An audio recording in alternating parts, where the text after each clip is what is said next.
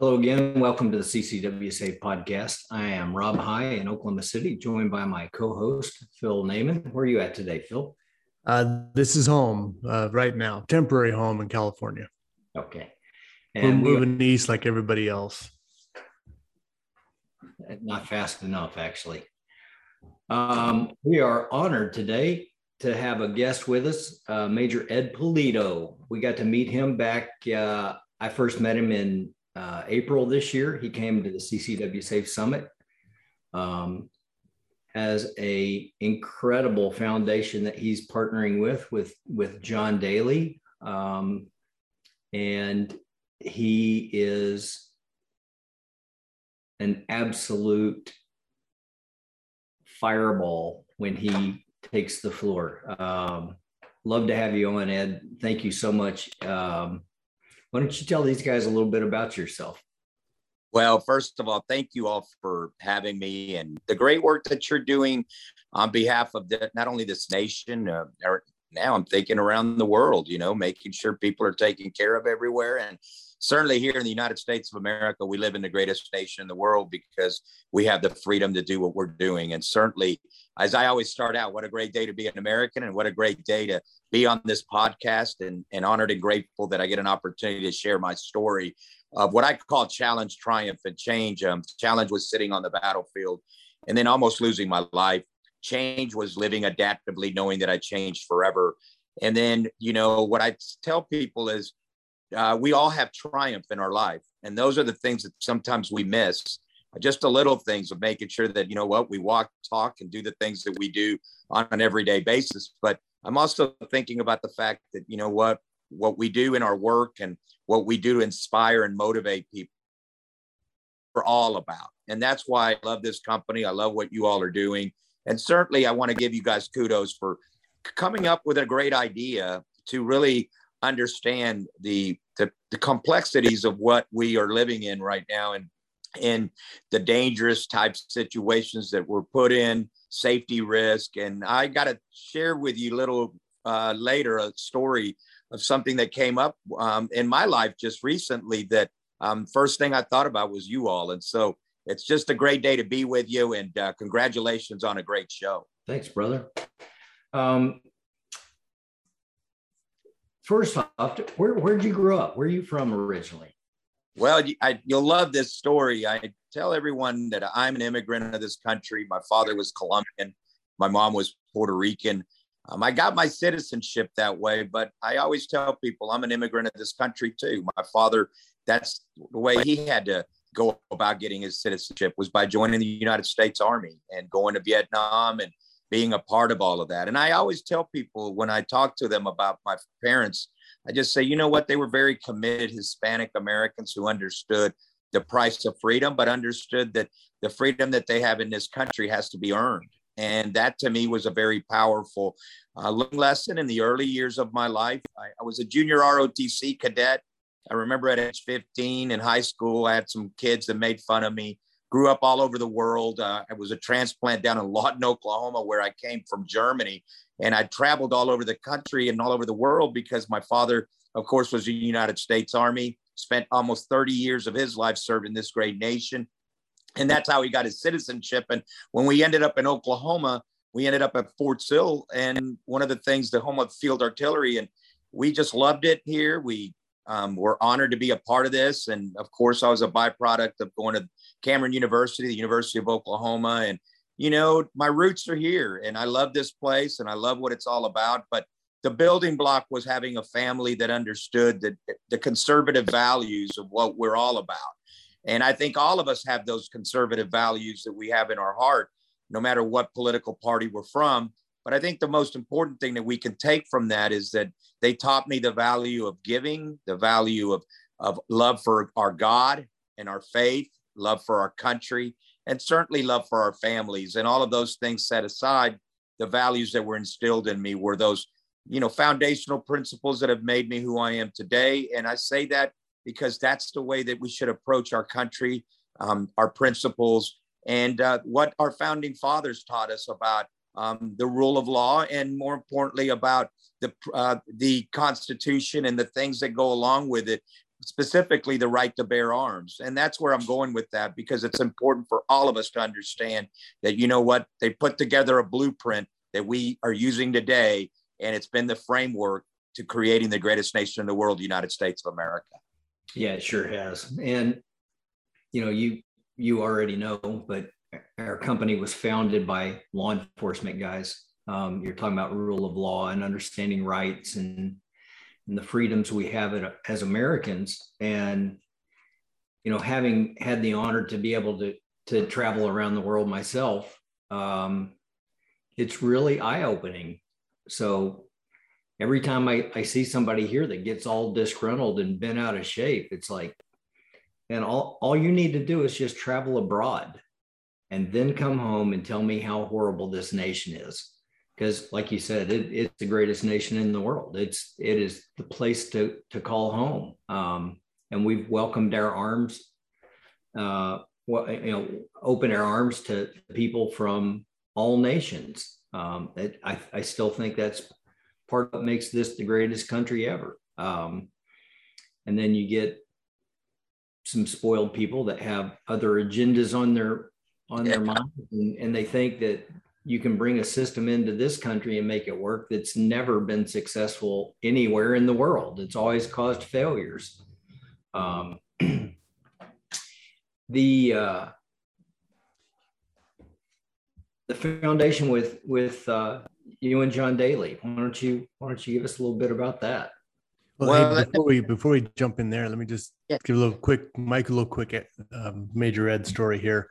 Um, first time I met him was at the CCW Safe Affiliate uh, Summit this April, right out there in Oklahoma, uh, prior to the tornado, um, and you guys had the greatest little jazz band going. These guys were absolutely awesome, and this guy was just sitting there having a great time. You know, just just normal guy, just having a great time and all this stuff. The next morning he gets up and he's speaking at this thing. And man, like you said, fireball. I'm like, hey, is this is this the same guy? Is this the same guy we're just hanging out with last night? And boom, he's Mr. Motivation and he's on it and he's he's uh, making great points of life and he's sharing his story. And so if you haven't heard his story, it's great. I think you have a book out too, Ed, you shared with us.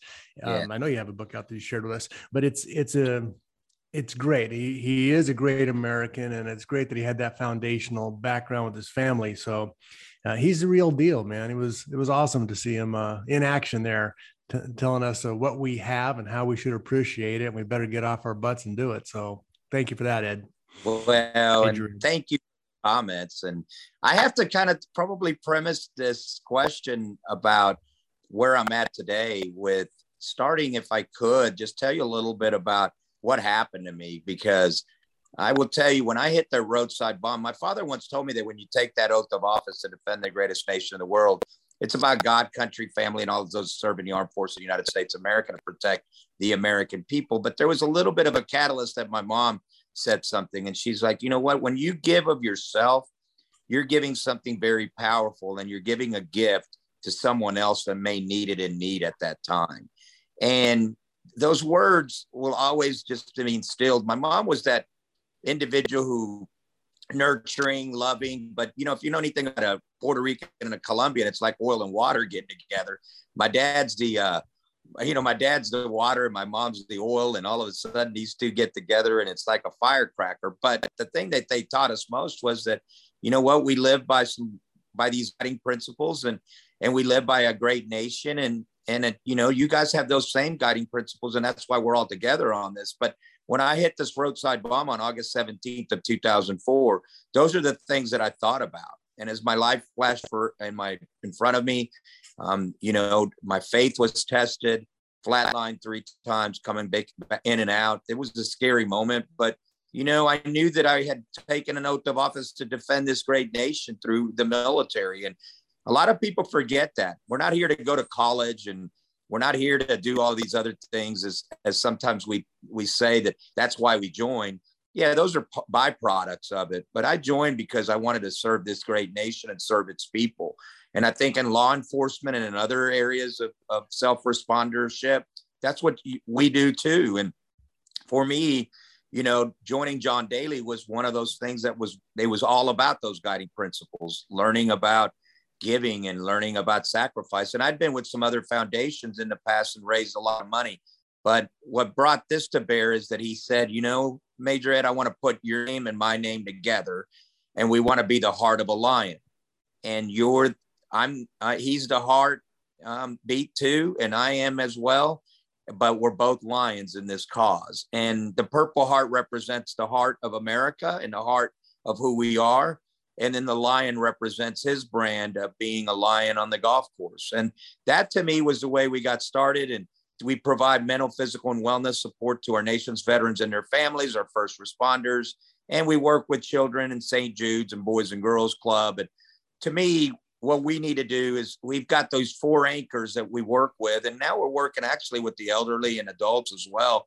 The thing that inspires me most is, is talking to young people and letting them know how important America is to what their future may look like and how important it is for them to preserve those values. And that to me is what we're doing at this foundation. And it's I'm honored and grateful that CCW Safe is part of this movement with us in some way. And meeting Grady Epperly and knowing him for years, he brought me uh, to your corner and told me about the great work that you all are doing. And it just makes sense for all of us to be on this podcast talking about something pretty incredible. And so to me, congratulations on on being the greater good and the greater positive spirit for those that need this great service.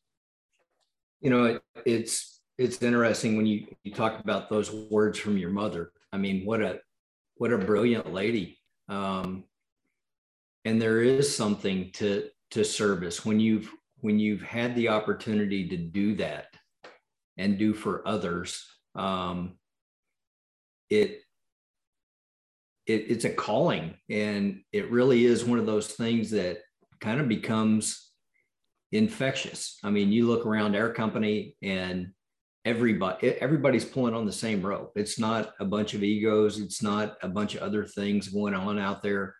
It is guys that have have given themselves to a service and seen the incredible rewards for doing that um, I, I just don't ever feel like your life is complete until you've had an opportunity to do that.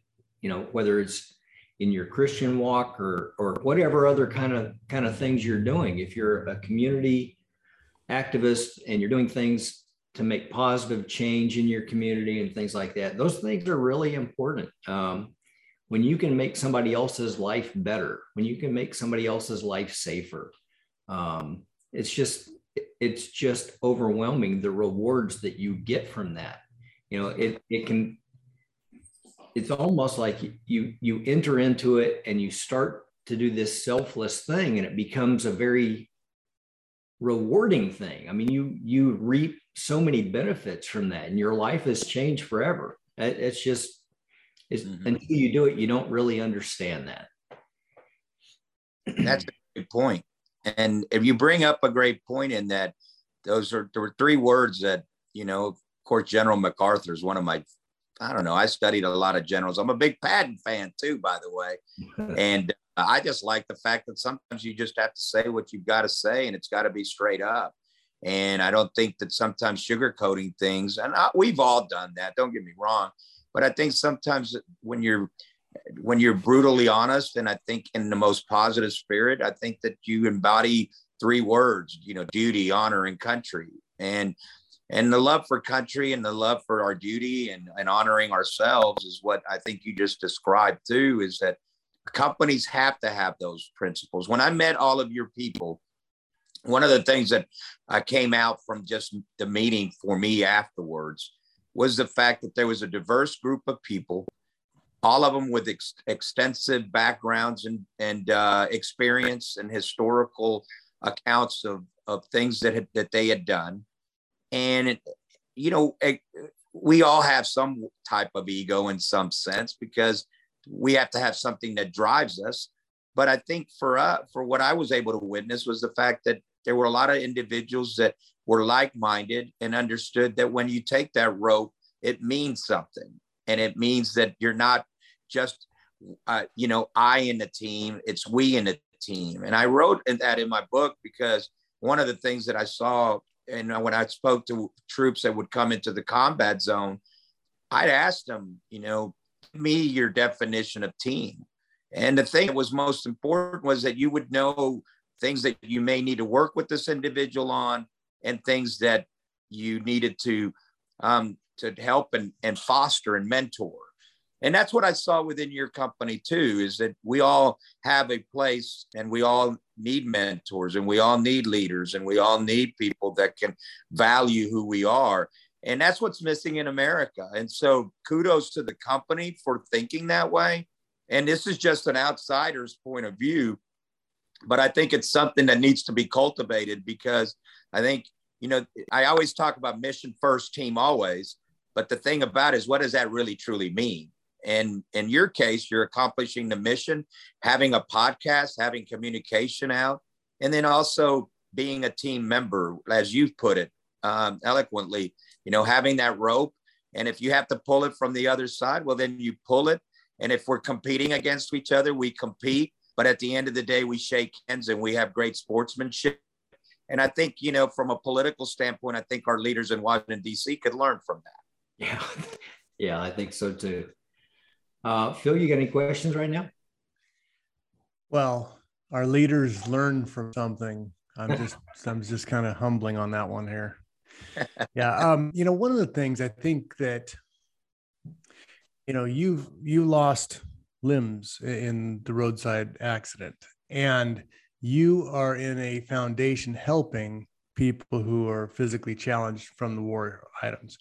So how did you go from being injured to being in the position that you are in now to to help and and what is the you know unfortunately guys are getting injured what is the first thing you say to somebody when you meet them who has been traumatic traumatically injured well that's a great question and i'm glad you asked that because i have to go to the building block of my mom and, and my wife and you know comments of like the fact that don't quit never give up um, we're writing a new chapter in our story and these are things that kind of came about. My mom told me, you know what, you can sit there and grieve or you can get up and succeed. She said that in, in Spanish. And, you know, I've been married for a long time. I have two daughters. How do you, how do you say that in Spanish? Uh, well, it, tú puedes estar en, en, la cama así o puedes eh, hacer algo positivo. And which is positive in that sense is the way she kind of described it.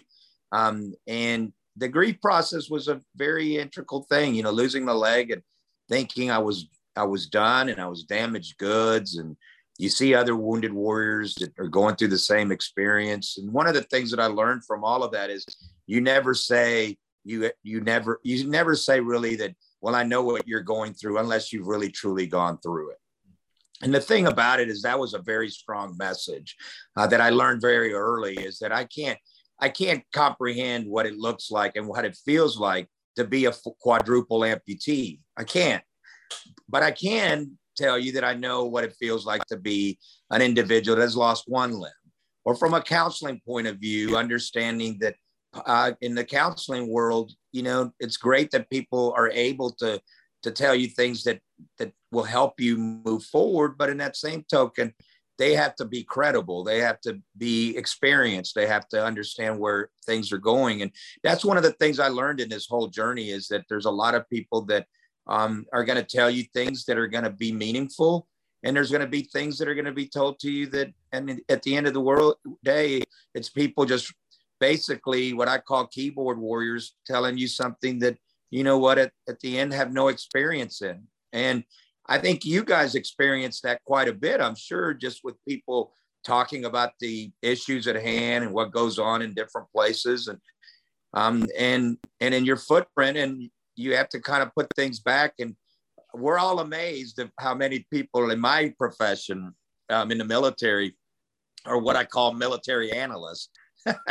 and in you all's case, I'm sure that you have a lot of people that uh, from a law enforcement or other point of view, first responder point of view, and and weapons and and all of the things that you do that you know that they're over here quarterbacking things that they don't have no idea yeah. of what they're talking about. And that was one of the biggest things that I learned in this new journey was I had to gravitate to people that had experience. and that I wasn't the only one that understood everything and I didn't know everything, but I sure was going to learn it. And I did. And I've been successful in that road. And then I'm, I try to be a good listener. Um, sometimes I can improve in that quality, but I think listening is a very important trait. And I think it's important for people to listen to things that are going on around them. And also, um, I'll give you an example. This Uvalde um, incident is one that I've been keeping up a lot with. And it is an incident that um, there are a lot of things that could have gone that went wrong, and there's a lot of things that, that could have been improved on.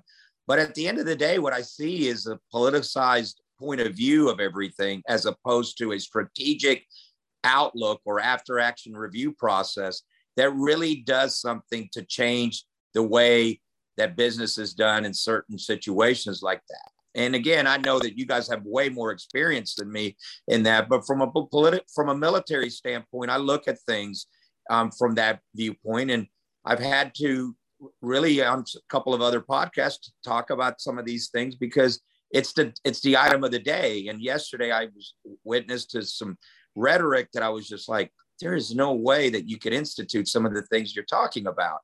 But how do we get to the point where we can bring people together to create change and create something positive so that everybody's on the same page.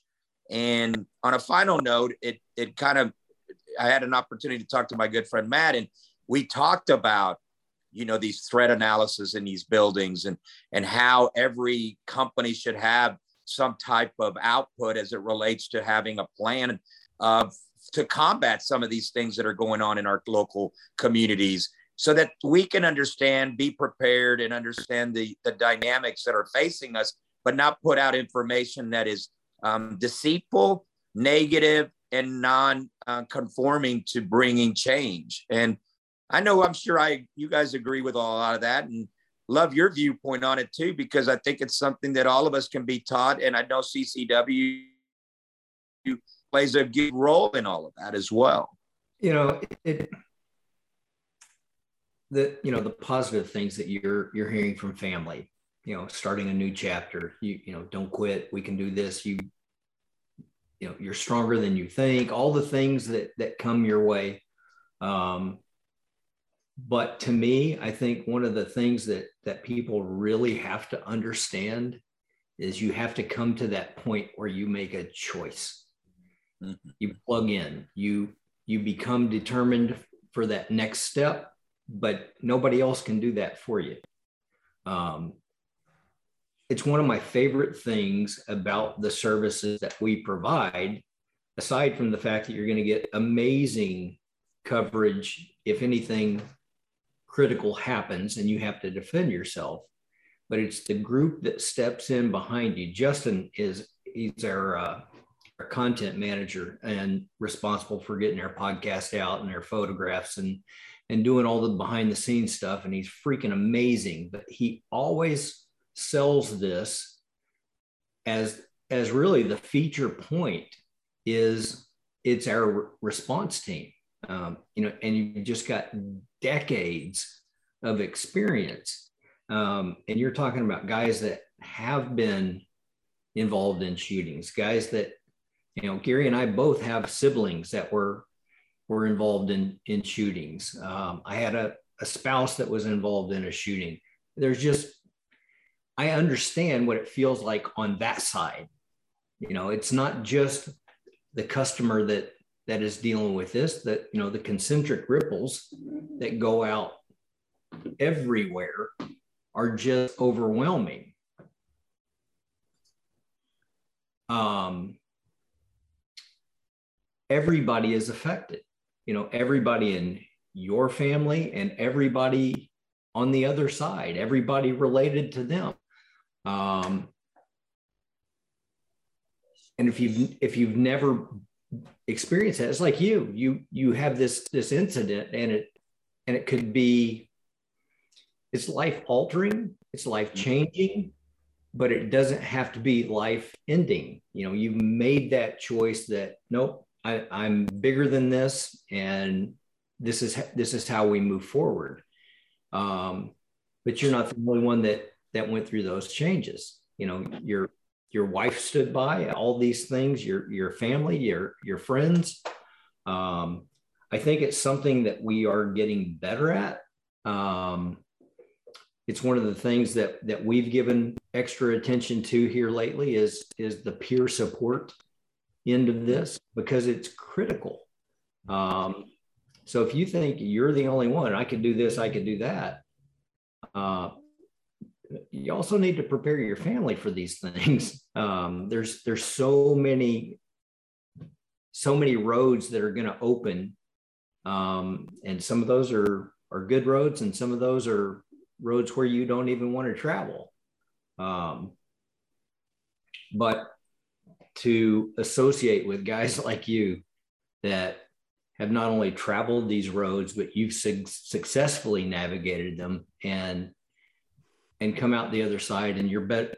Actually, you help everybody else be better for those experiences. That's a great you know, point. Think, Go ahead. You know, you've got the military experience here, you've got the law enforcement experience. I think on the civilian side, like one of the things Ed said earlier is, you know, he's an amputee. He can't go up to a quad or bi amputee and say, Hey, I know how you're feeling because there is a different level, right? Yes. Um, on the civilian side, if you've not had that, it's it's kind of like the book of Job. If you go back to that, right? These terrible things happen to Job. Um, his friends show up, three of his friends, and for like seven days they say nothing. Okay. And that was the only good thing that they did. As soon as they opened their mouth, they screwed things up. But, you know, silence is better than platitudes. And I think that that's important that being with somebody who's gone through that is a lot better than trying to give them a pep talk about something that, again, as you said, Ed, you, I, I've been injured. I've had major knee surgeries. I didn't lose my leg. I mean, there's there's different levels of all these mm-hmm. different things. So, uh, you know, I think that wisdom would say that silence and support is is what we can do on our end for somebody who's been in that situation. Let them make the decision and then back them and assist where you can on that. But uh, it's not the time for lectures. No, and let me.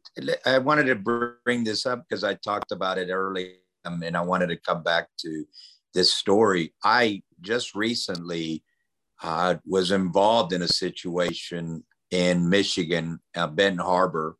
Uh, the police had to be summoned out to the hotel that I was staying in. I had an individual that tried to carjack me with a weapon, and um, I was at a convenience store, and I actually got in the car quickly because I saw something escalating. And I look, I'm I'm about helping people, but sometimes you you learn first you need to help yourself just like you do on an airplane they tell you to put your mask on first so i got in my car immediately because i saw this this act this bad actor um, doing something inappropriately and had a weapon in his hand and then he hits his weapon on my window and i take off of course i was safe i got in my car and was gone and not sure whether i ran over his toe or not and i don't really care but the thing about it is that I show up. I'm at the at the hotel, just which is just about a block away, and this gentleman is being picked up. Of course, I called the police in the interim and said this guy is acting up. There may be an incident. He's trying to either carjack somebody or or do something inappropriately, and he's got a gun. And I gave him a description, etc. And all of a sudden, um, you know, they bring him well, they caught him over at our hotel where we were staying. And um, of course, I walk in and people are like, I told the hotel people about it there, go to my room. And then 20 minutes later, I get summoned and get a phone call. And there's uh, an individual, of course, from law enforcement wanting me to basically, um, you know, is this the gentleman that was doing these acts? And showed up at the hotel, of course, trying to steal a car from someone else at the hotel. My point to all of that is that you never know in America today or anywhere around the world when, when safety is going to be a, of issue. But one thing I've learned is that I'm always, uh, you know, aware of my situation, surroundings, etc. And sometimes I wish, you know what, I wish I would have been aware of the surroundings when I hit that bomb. But you know, you never know on that kind of stuff. And that to me is the, is what happens. And um, as I, um, you know, profiled this individual. I, I told him, you know what, he was not wearing a shirt. He, you know, he's um, he's a, a, white gentleman with a beard and and he's got a gun and and he's got that, you know he's, he's tattooed up i just said it the way it was that's how he looked and certainly i'm glad that they took care of them. but my point to all of that is again the safety precautions that we must take but also you never know when a situation like that's going to strike. And i'm just glad that it wasn't it, it wasn't deadly or nothing negative happened. Um, but again, it's, it's it's a situation a lot of people are facing in America today, and we've got to be uh, at the forefront, the for, to to to tackle and and to be there to defend not only ourselves but our nation and the people that we love. And you know, I love put that out there. Go ahead, Phil. Yeah, well, you know, this is Ann Arbor, right? So they they got you at your room at the hotel. So their motto was protect and room service. But um, the the uh, the thing that I wanted to point out, and we talk about this all the time, is evasion is the best defense, right? So this guy's got a gun. I don't know if you were armed or not. You're in your vehicle. The wisdom to not get out of the vehicle and engage, you know, even if you're in the right, just saves you from two months worth of paperwork and a lawsuit and everything else. You know, Major Ed shoots this poor homeless guy who, although he has 73 felonies on his rap sheet, he just came from doing something horrible. You know, you're the bad guy because he he was disadvantaged uh, for A, B, C, and D reasons. Um, so you know, you it it, um, it shows the wisdom in the moment is you're in your car, your doors are locked, move down the road, call the cops. There's no reason to get out and, and engage. But in here in Southern California, I come off the freeway and there's a guy standing there with a machete on the side. It's like, well, you know what? I'm just going to roll this stop and uh, call this in. I'm not going to stand here like an idiot.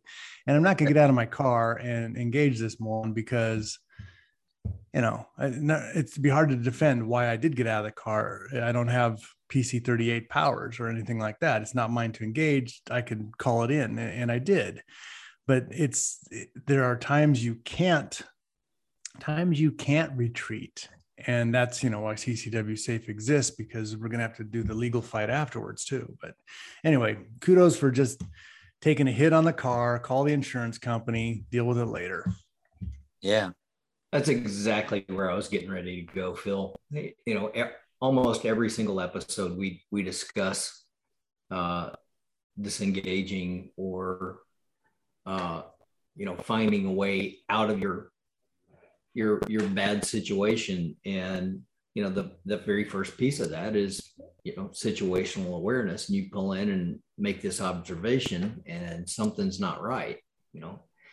Even had, had it been going on inside the store you you pull up and you you sit there for 15 seconds and just kind of survey the area and make sure everything's good. Yeah. who's watching the door? Yeah. Nobody nobody is is going to get their day ruined for an extra 15 seconds to look around. Um, so yeah, the just the foresight to observe and pull in and you know de-escalate that situation yourself immediately. You know, you've made proper notifications to law enforcement, and oh wow, guess what? Problem solved. They find him. Know, that's yeah. That's, like win win win all the way around. So that's just that's a great story person that, and it fits in with everything that we continue to push out to to our members. You know it's like the guy that you know has has this issue with some some moron being aggressive on the road. You know that's becoming more and more prevalent all across the nation. And my thing is you never know who the idiot in that other car is it's not the time to engage them. If you can get a tag and call it in, that's great. But if you can't, guess what? Take the next exit, take the next turn. Just just remove yourself from that situation. For you know, one of the things that Phil and I always throw out there is is once you've made the decision to be armed and carry, once you're once you are armed all the time, you'll never have uh, an encounter that's not an armed encounter because you know you got at least one gun there in the fight. So the easiest way to avoid that fight is to just turn away from it. I'll concede to anybody. That's good enough for me. Um, that's just a perfect story, Ed. I appreciate you sharing that so much. It's absolutely spot on with with what we direct our members to do. Well, it's funny because I never, I didn't even uh, tell it many people about it, but um, of course, you know, the law enforcement officials there were were awesome and and very responsive. Like, are you okay? You know, and I I understand that you know they're the compassion that they had and empathy. Um, and I was like, you know, and, and my friend George asked me, man, was it scary? I'm like, George, it happened too fast. I'm like, what would have been scary is if he would have fired his weapon into my car. That would now that takes it to another level. And I think that that that to me, one thing that I want to bring up um, as a topic of discussion or just as a as a point, there are a lot of people that have have some major mental health issues in this country right now. And I don't care what our politicians are talking about, blowing smoke about what they're blowing smoke about. And I'll say it to anybody and say it to their leaders. If we don't deal with this epidemic with mental health and the way that people, it's eh, okaying people to live homeless, okaying for this and okaying for that. I'm telling you, at some point, you're going to reach a deal where this nation right now is should be on high alert. You should have an alert system for where we're at on crime right now, just like you do with TFA and some other things. The reason is because the climate right now is hot and crime is is is up, and the people that these people are targeting are people that they think are vulnerable. And maybe there was some vulnerabilities of, of mine because I have a prosthetic leg, I'm in shorts, etc. But again, the vulnerabilities is something in these threats that have to be considered. And I know your company looks at that. Um, you understand it.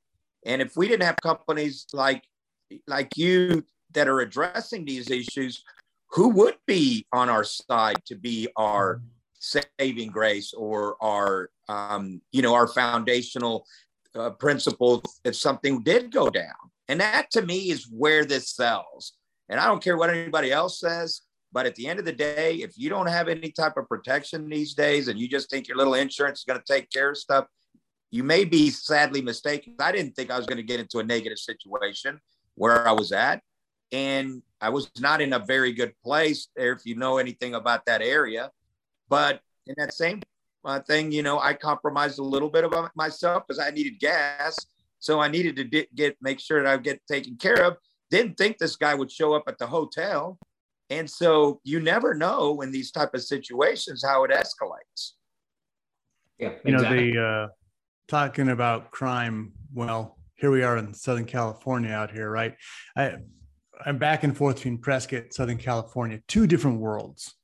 Prescott they like law and order yeah what i've noticed ed you're talking about mental health now from what I can see out here, we have free range felons that are um, they're not homeless. These are free range felons. They choose to be on the streets. We have shelters. They don't want to be there because they can't take heroin and meth and engaging prostitution in the shelters. So there's a behavioral component. I don't think there's ever been, maybe with the exception of Hunter Biden, anybody who's ever said meth has made me a better person. Okay. Um, you know, he's the smartest guy some people know, but you know, nobody spent 20 years on heroin saying, you know, I, I wish I would have remembered that last 20 years because they might have been the best of my life. Those drugs destroy lives. They not only they destroy the lives of the user, they destroy the lives of the family. And then those people, because they're not employable, they have no way to legally generate money. They are constant crime sprees because they're stealing and destroying everything around them to support their habit. And what we have here with the legalization of marijuana which i don't i don't agree with the legalization of heroin here in california and oregon and places like that we're enabling these people to destroy their lives. They're not being forced into rehab. They're not being forced with hey you're going to go to jail for five years or you're going to get cleaned up. They're, it's like here's a ticket show up maybe whenever keep robbing mrs smith down at the stop and mm-hmm. go for her groceries so you can eat and move on your next thing. Go bother ed break his windshield cause a thousand dollars worth of damage. You know everything is free to them um, without those repercussions. And and we have we must as a society we must absolutely hate those people to want to enable them to continue that lifestyle if you're going to give if you know what heroin does to somebody and you're going to continue to give them free heroin you must absolutely hate them hate their family hate everything they've ever touched because you are helping them on the road to destruction. There is no redemption from heroin outside of huge huge huge um, uh, interventions right? Nobody just wakes up tomorrow morning and goes yeah i'm done with that. I'm gonna go get a job now. It doesn't happen. It's a one way thing. And to sit by as a society you know, I, I, don't think we should call it mental health issues. They're not. They've lost their minds, gone to schizophrenia from unseen amounts of drug use and traumatized lives. You know, prostitution for the women, they're stuck in that. They're hooked on drugs early. They're trafficked. There's these horrible, evil people that are involved in that. And I would much rather call it flat out as evil and things that need to be addressed as far as mental health. Mental health is the byproduct of years and years of that abuse, excuse me, that they continually are exposed to. I don't know how they got started. I know that we have family breakdowns, and that's a whole other issue. But once it's been identified, our court systems and our legal systems needs to separate people from their drugs. There's no other way to get them back into any form of a normal life. And if there's too many drugs in prison, well, maybe we need to look at who's running the prisons. You know, they're they're address it a step at a time, but it needs to be addressed. And to sweep it under the health of, well, now we just need to hire more social workers Yeah, I know. That's a you make anyway. a great point, and I think that that the distinguishing factor. I think you know that what you just said is I'm going to use that as well because when I re- when I talk about mental health, I talk about the mental health. I, I, I'm not a big guy on PTSD, the D word. All of us have post traumatic stress events that happen in our lives that we never forget. Okay. I look at that that way. I think when I look at and talk about and I love what you said about mental health, that's just a scapegoat a lot to saying what is wrong with some of these people. What's wrong with some of these people is over the years, like you said, there's been a maintenance issue.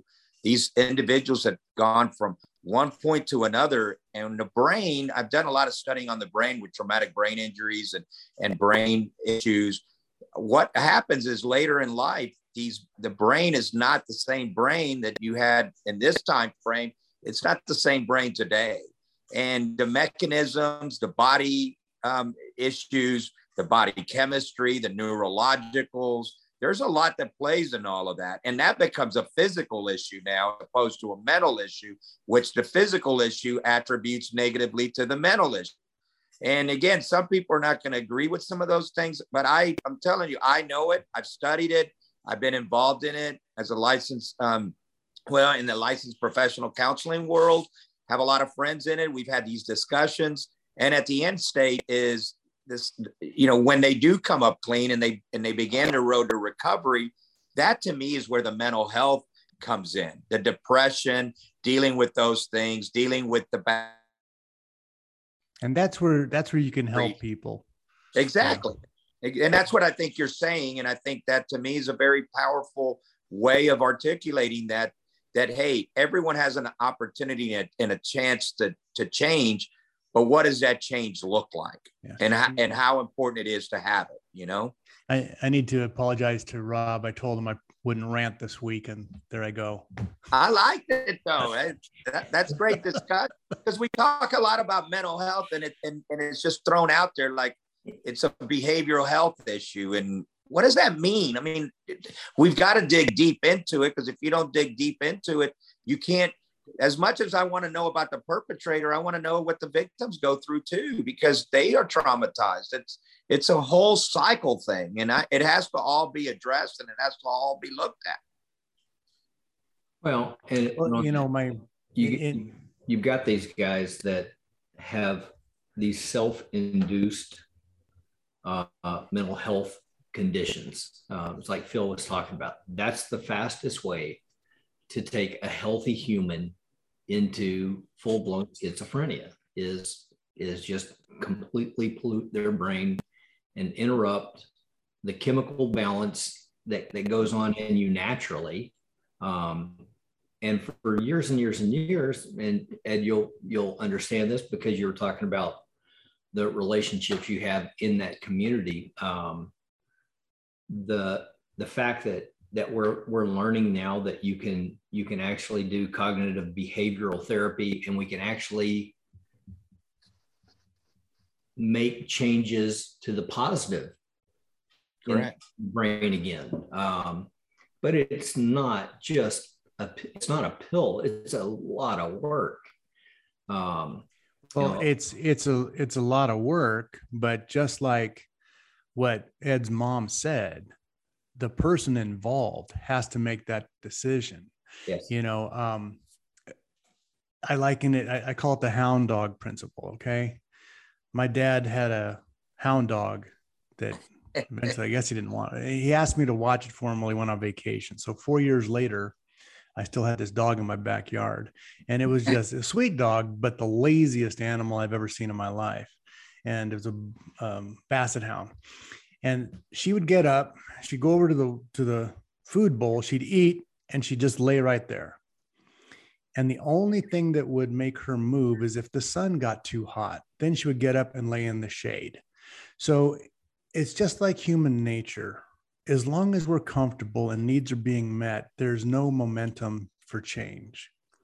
And so if we're enabling these people to you know for providing housing clean housing and stuff like this for people who are not in a drug program uh, who have not given up prostitution or those or theft we're just enabling them now to have a nicer place to commit the same activities they were involved in before. And it takes a physical you know it takes a physical discomfort for people to make a change. They have to hit a bottom and say man I am tired of eating out of the pig trough. I, I, thought if I go back home, my dad would would feed me better, even if he made me sleep in the backyard. You know, it takes that realization for them to get help. And if you keep giving them the poison every time they ask for it, they never hit that point, and then they die.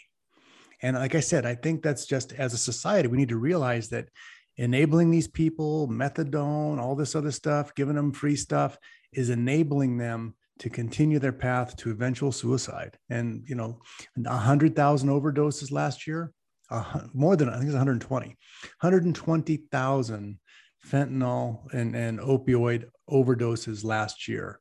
Um, that is an epidemic that we're not talking about. And that's your mental health issue. And that's the crime sprees that we all deal with in all of our cities.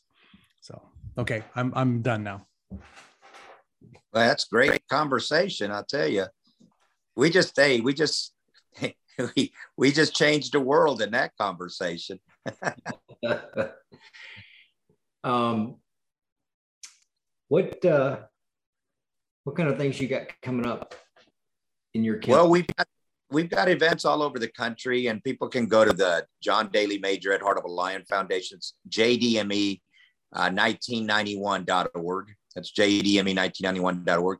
And we've got some events. In fact, it's going to be a really cool event. Um, I, I have actually just loved the fact lately that we've been doing a lot with our, our folks in the first responder community, law enforcement and fire specifically. But we're doing an event in, uh, in Windsor, um, Colorado, and we're matching up some corporate leaders with first responders, which is the fire and, and police and and uh, some MSEF folks, and they're going to play kind of like a Ryder Cup style or or an event against each other. And I just think that that's just fruitful. You know, some of these corporate guys are real good golf players, and some of our first responder folks, they you know they don't play that much but I think it's just a connection. And then what we're going to do is, and they um, is, is, we're going to team up some of them um, that don't have a full team with with some of these corporate people. And I think it's just going to be a deal where we throw the veteran community in there too, and all of us just coming together. And I think in this last year, and then after your conference, I have really gravitated to, you know, our fire, our police, and um, our veteran community just really coming together and all of us can kind of help each other out in some way. And I'll give you an example, you know, this defunding the police movement. You know, one of the things that I tell people, and and they've asked me, "Hey, what do you think about that?" I'm like, "Why, why would you do something like that?" And let me give you this example from my perspective.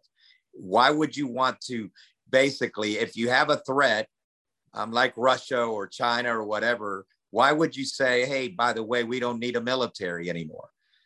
I mean, it's just that kind of thought process that just mind boggles a lot of people.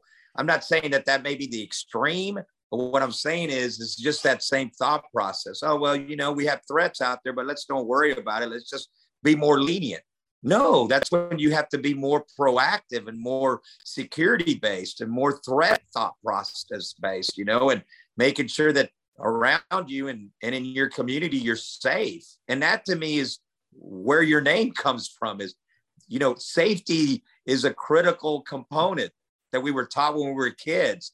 And now when we grow older, we have no clue about it. So I I'm just um, in a place now in my life where I look at all of those things and I'm going to advocate for good as a as instead of advocating for uh, negativity and and and and non uh, supportive stuff because at the end of the day that doesn't get us anywhere except in a bad place and i always recall this movie um, some people liked it some people didn't i actually like watching movies like that for analysis if you watch that movie, The Joker, you'll understand, you know, some of the components of, of what we're dealing with today.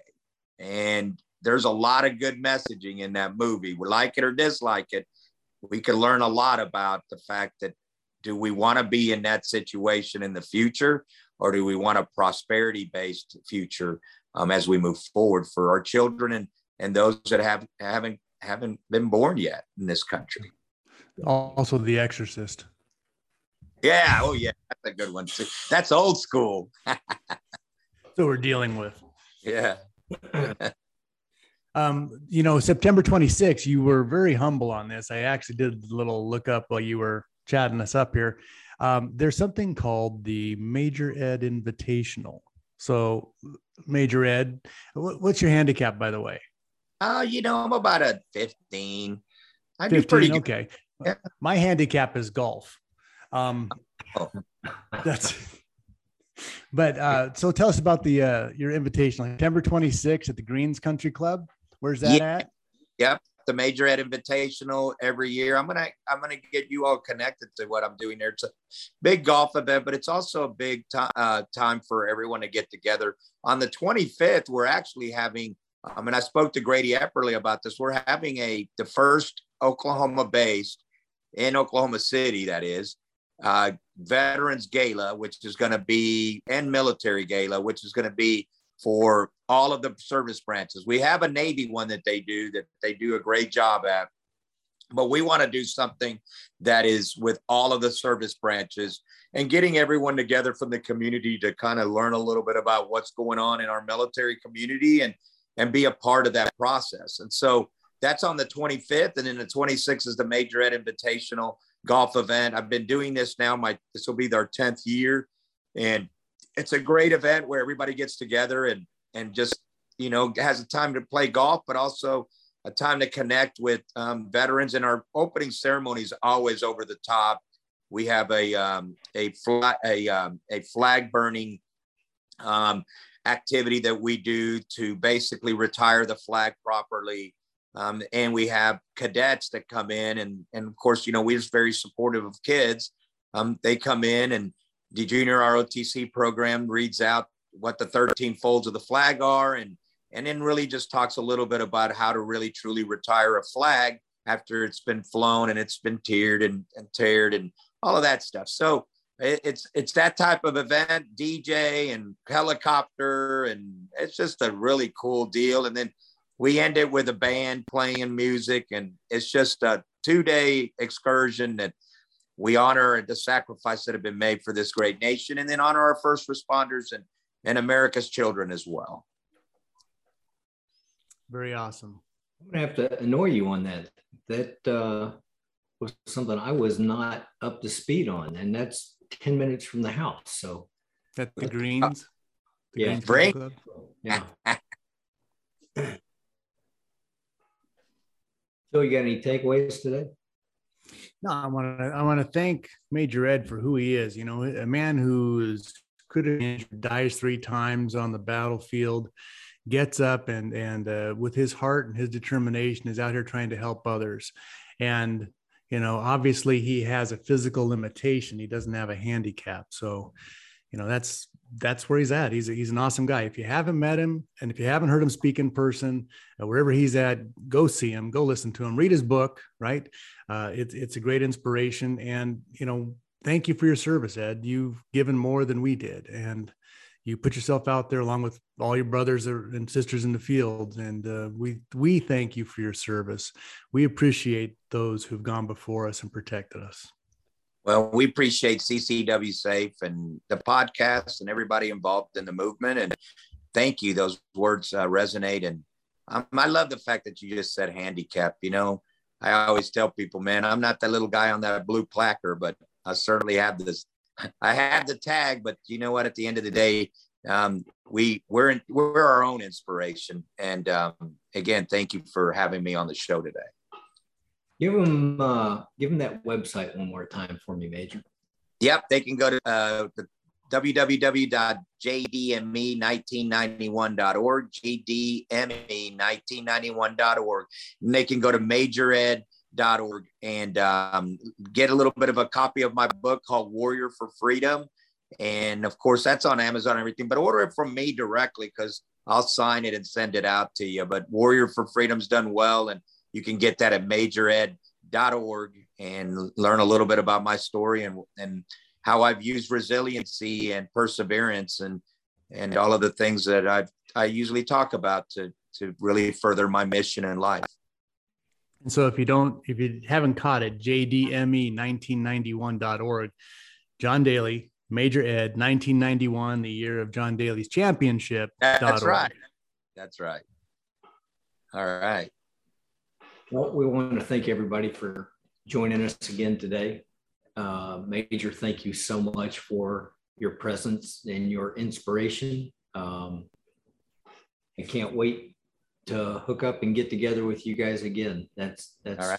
been awesome what you guys are doing. As always, if you guys have any questions, concerns, comments, uh, you can always message me directly. Uh, my email is rob at ccwsafe.com. So we thank you all for tuning in and we will see you next go around. Bye. Thank you.